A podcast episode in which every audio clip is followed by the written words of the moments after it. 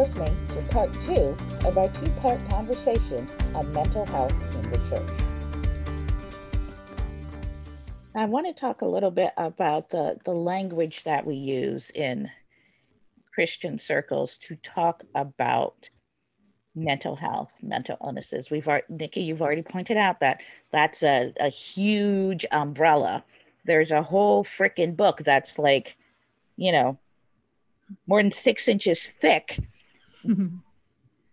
like listing out all of the possible mental illnesses that science has been able to figure out so far, more or less. And so saying mental mental health, mental illness, that's huge category. But what are some specific ways that we talk about those things in Christian circles that may be helpful or may not be so helpful? I know for me, um, I have a diagnosis of um, anxiety. I have anxiety disorder. Um, and one thing that I find unhelpful is when people who don't necessarily understand the the diagnosis of anxiety um, beyond a feel beyond a feeling of worry um, point me to bible verses that tell me not to be anxious hmm. um, i understand the intent and i also reading it myself i find comforting when i come across the passage and i find it um, you know i find it comforting when when i kind of stumble upon that passage, those few passages again on my own. I'm just like, yes, okay, I can find some peace in this. But when a person is telling me the Bible says not to be anxious, I feel like they're telling me I'm wrong.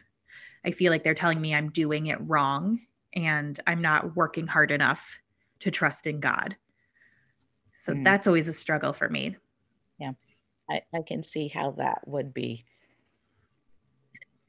that would be an that okay it is annoying because i also i also have anxiety and it's like you know that doesn't telling i already know all the verses okay i have each and every one underlined in my physical bible in my digital bible yes i know but when someone's not telling me that and when i'm going over it myself it's like oh my gosh god must have known how difficult it is for us to not be anxious. He must have known how we would struggle with this because he tells us over and over again. And it's not just that he tells us not to be anxious or not to worry, he also tells us that I've got you.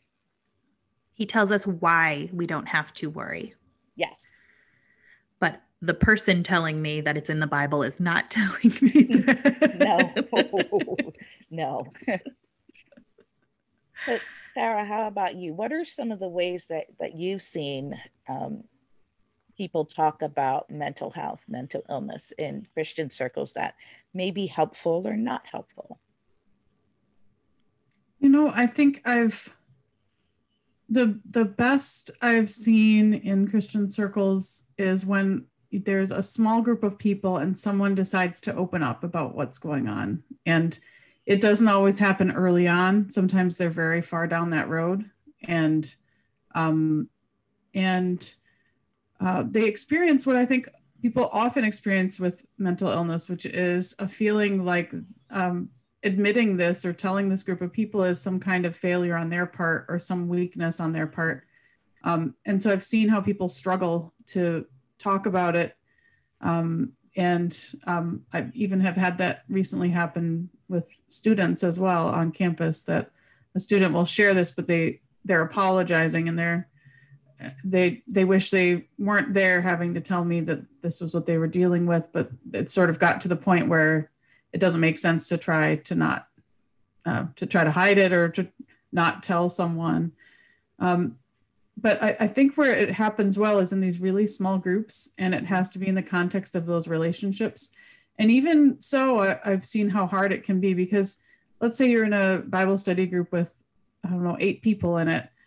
A couple of them may really be warm and helpful and understanding, but probably some of them at least don't have any idea what to say or, or aren't sure how to be supportive.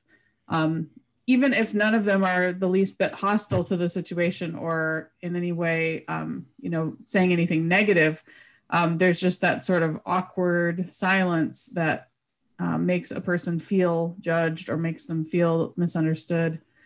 Um, and so I would love for us as Christian communities to understand a little bit more and maybe even maybe it should be more common that there would be support groups within churches mm um, focused on mental health the way that there can be with other kinds of things. Um, yeah. My parents have been in groups in churches before centered around chronic illness. Um, there are other kinds of um, sort of supportive environments. Um, and so, what would it look like for the church to really take the lead? And in, in a sense, I think um, working from the best of what the church has to offer, what would it look like if the church were to have groups that include um, a mental health professional who's there to facilitate, but also a pastor or also a Christian counselor, um, where all of their roles are respected and appreciated. Because one thing a Christian person dealing with mental illness does need is spiritual care.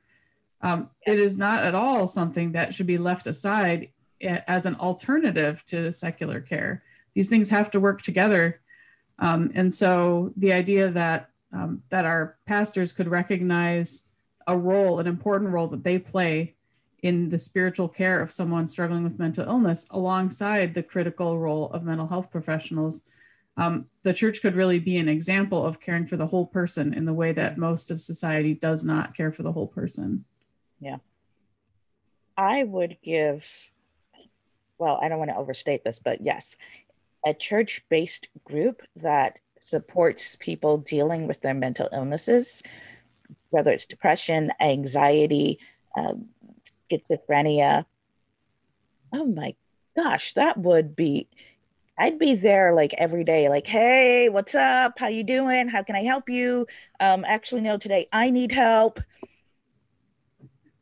because mental health care is so hard for us to access because society is still like, eh, I don't know, I don't know about this. You know, if we had access to that through the church, that would be a game changer for. Mm-hmm. It would have been a game changer for me, and it could be a game changer for so many people. Yeah, just the, the fact that our um, our church has an affiliation with a Christian therapist. Um, I mean, that literally was a game changer for me. Um, when I was at kind of my lowest of lows, I went to church um, and our pastor said, we can refer you out. um, by out, we mean actually in this building. Um, and I was able to see a licensed professional, and church had recommended her to me. Um, but gosh, the idea of, of just like even a weekly or biweekly support group um, would be fantastic. I read an article not too long ago um, written by a woman who has adult children who are struggling with different kinds of mental illness, um, addiction, other kinds of challenges in life. And she decided to start a support group at her church. She wasn't sure what to call it. And so she called it something like Parents of Children Who Struggle. And everyone came. so many people came because they there's no one to talk to, especially when it comes uh, to thinking about um, children. It, that adds another whole layer. So we have our own um, struggles with mental illness, but then what if our children struggle with mental illness? Well, that's very complicated. First of all, all the same things it. apply in terms of being misunderstood by their own peers or by the people in leadership over them. But then add in the fact that the parents are implicated in things uh, in terms of how their behavior might be the reason or the basis yeah. for their children's struggles.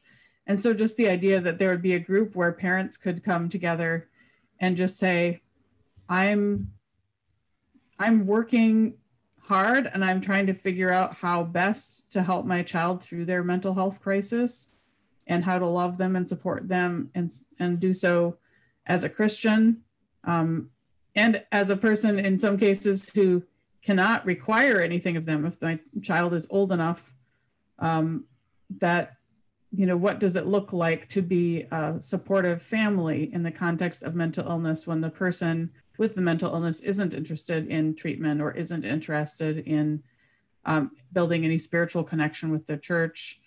Um, there, there are a lot of ways that support groups could really go that would um, allow even the indirect influence of the church on um, people who may, maybe don't attend or maybe don't mm-hmm. believe um, but who are um, for whom others of us are caregivers or um, parents of young adults or uh, whatever it might be. Yeah, I off the top of my head now know three families who have been impacted directly by suicide within the church. Mm. And yeah. yeah, just not being alone in that would be crazy. yeah, yeah.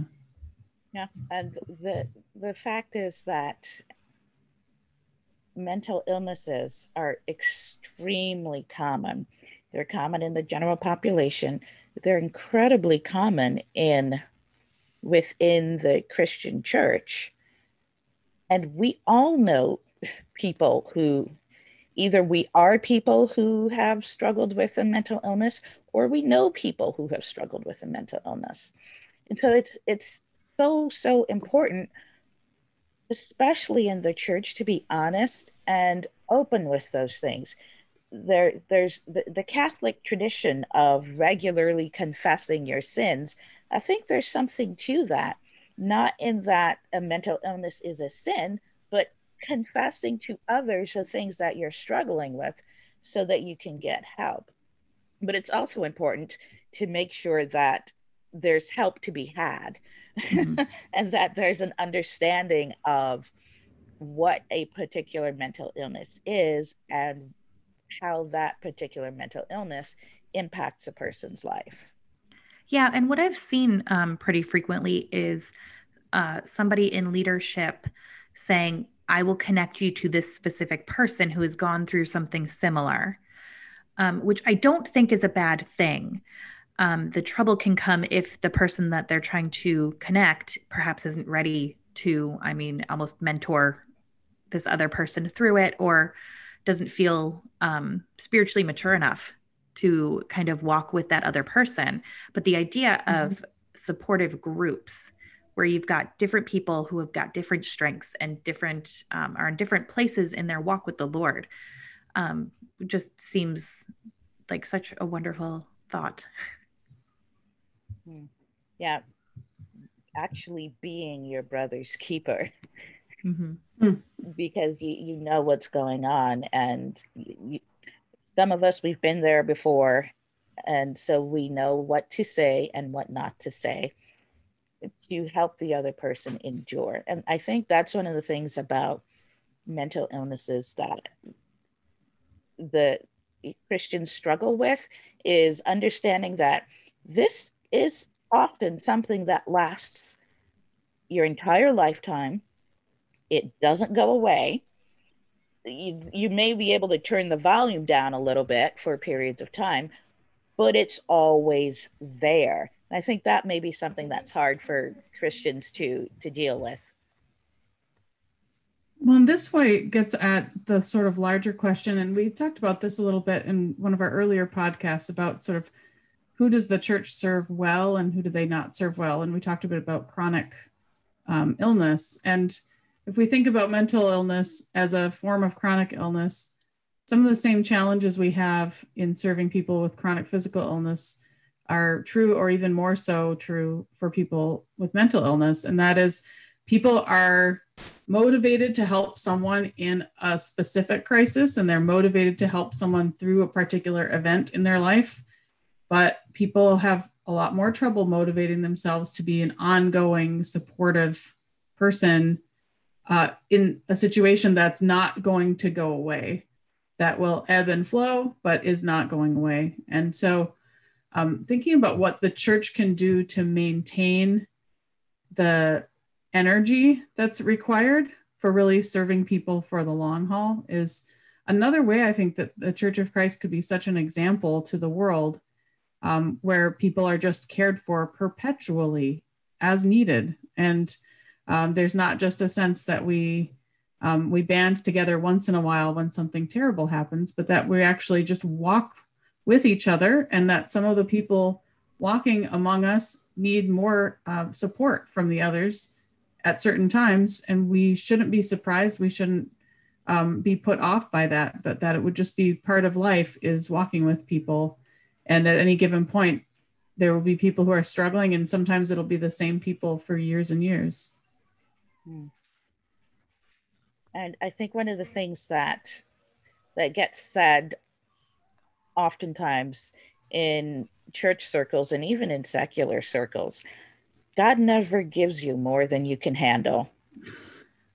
I know for sure a does. fact that he absolutely does. Yeah, that is false. You know, you you go back to the Old Testament. Clearly, Adam and Eve could not handle being in paradise because they messed up. Clearly, the Israelite people could not handle being the chosen people of God because the whole Old Testament is the story of how they messed up. I mean, the, the whole point of entering into a relationship with God is that we can't handle the weight of sin in our lives. And so we need God to lift that weight for us. Is that something that either of you have heard, either said to you or in circles around you? Yes. um, well, I certainly believe that your faith and trusting in the Lord is one of the most important ways to maintain mental health there are also a series of other things that need to be happening as well. Um, and that likely involves some sort of secular treatment, probably medication, probably regular doctor's appointments that go beyond um, what a Christian person who is very well intentioned probably can't necessarily understand if they've not experienced it. Yeah. Yeah. My understanding is that that passage is about overcoming temptation and it really has nothing to do with hard circumstances or illness or anything else um, any kind of trials uh, and so the the lord will um, give us a way out from sinning is how i understand that passage to mean yeah um, it will never be necessary for us to do what is wrong um, but I think the whole history of the church community, starting in the book of Acts, is actually that sense of people taking care of one another as they have need. And, and so, um, so it's really strange to me when uh, someone suggests that God's not giving more than what we can handle. Um, and it's certainly strange when people act admiring about someone going through adversity just for the fact that they're in adversity. Yeah. Um, like, wow, I just admire you. Your life is so hard. Well, it's not, it just sort of doesn't make a lot of sense to me. It's, uh, help me. like, yes, yes. If you see that my life is really hard, um, don't, don't tell me I'm doing a good job having a hard life. Like, help me out. Yeah it's like okay yeah you don't know how i do it. I don't know how i do it either. I could use a helping hand. Right and, and i'm not actually doing it if you look at all the things right? yes. Like you think i'm doing it but i'm not doing everything because i can't and i need help. Exactly. I've i've had a lot of because i have children with with disabilities i've gotten a lot of you're so impressive. You you work so hard. You're so this you're so that. I'm like yeah but i can't sleep. Mm-hmm. and the not sleeping comes with a whole host of other issues attached to it. I'd like some help so that i can sleep comfortably. Mm-hmm. okay.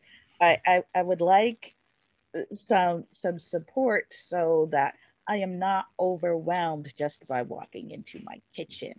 Mm-hmm. I haven't sent you pictures of my kitchen, but I, I think you have you two have pretty good imaginations what that looks like. Join us next time for a bonus conversation about mental health in the church.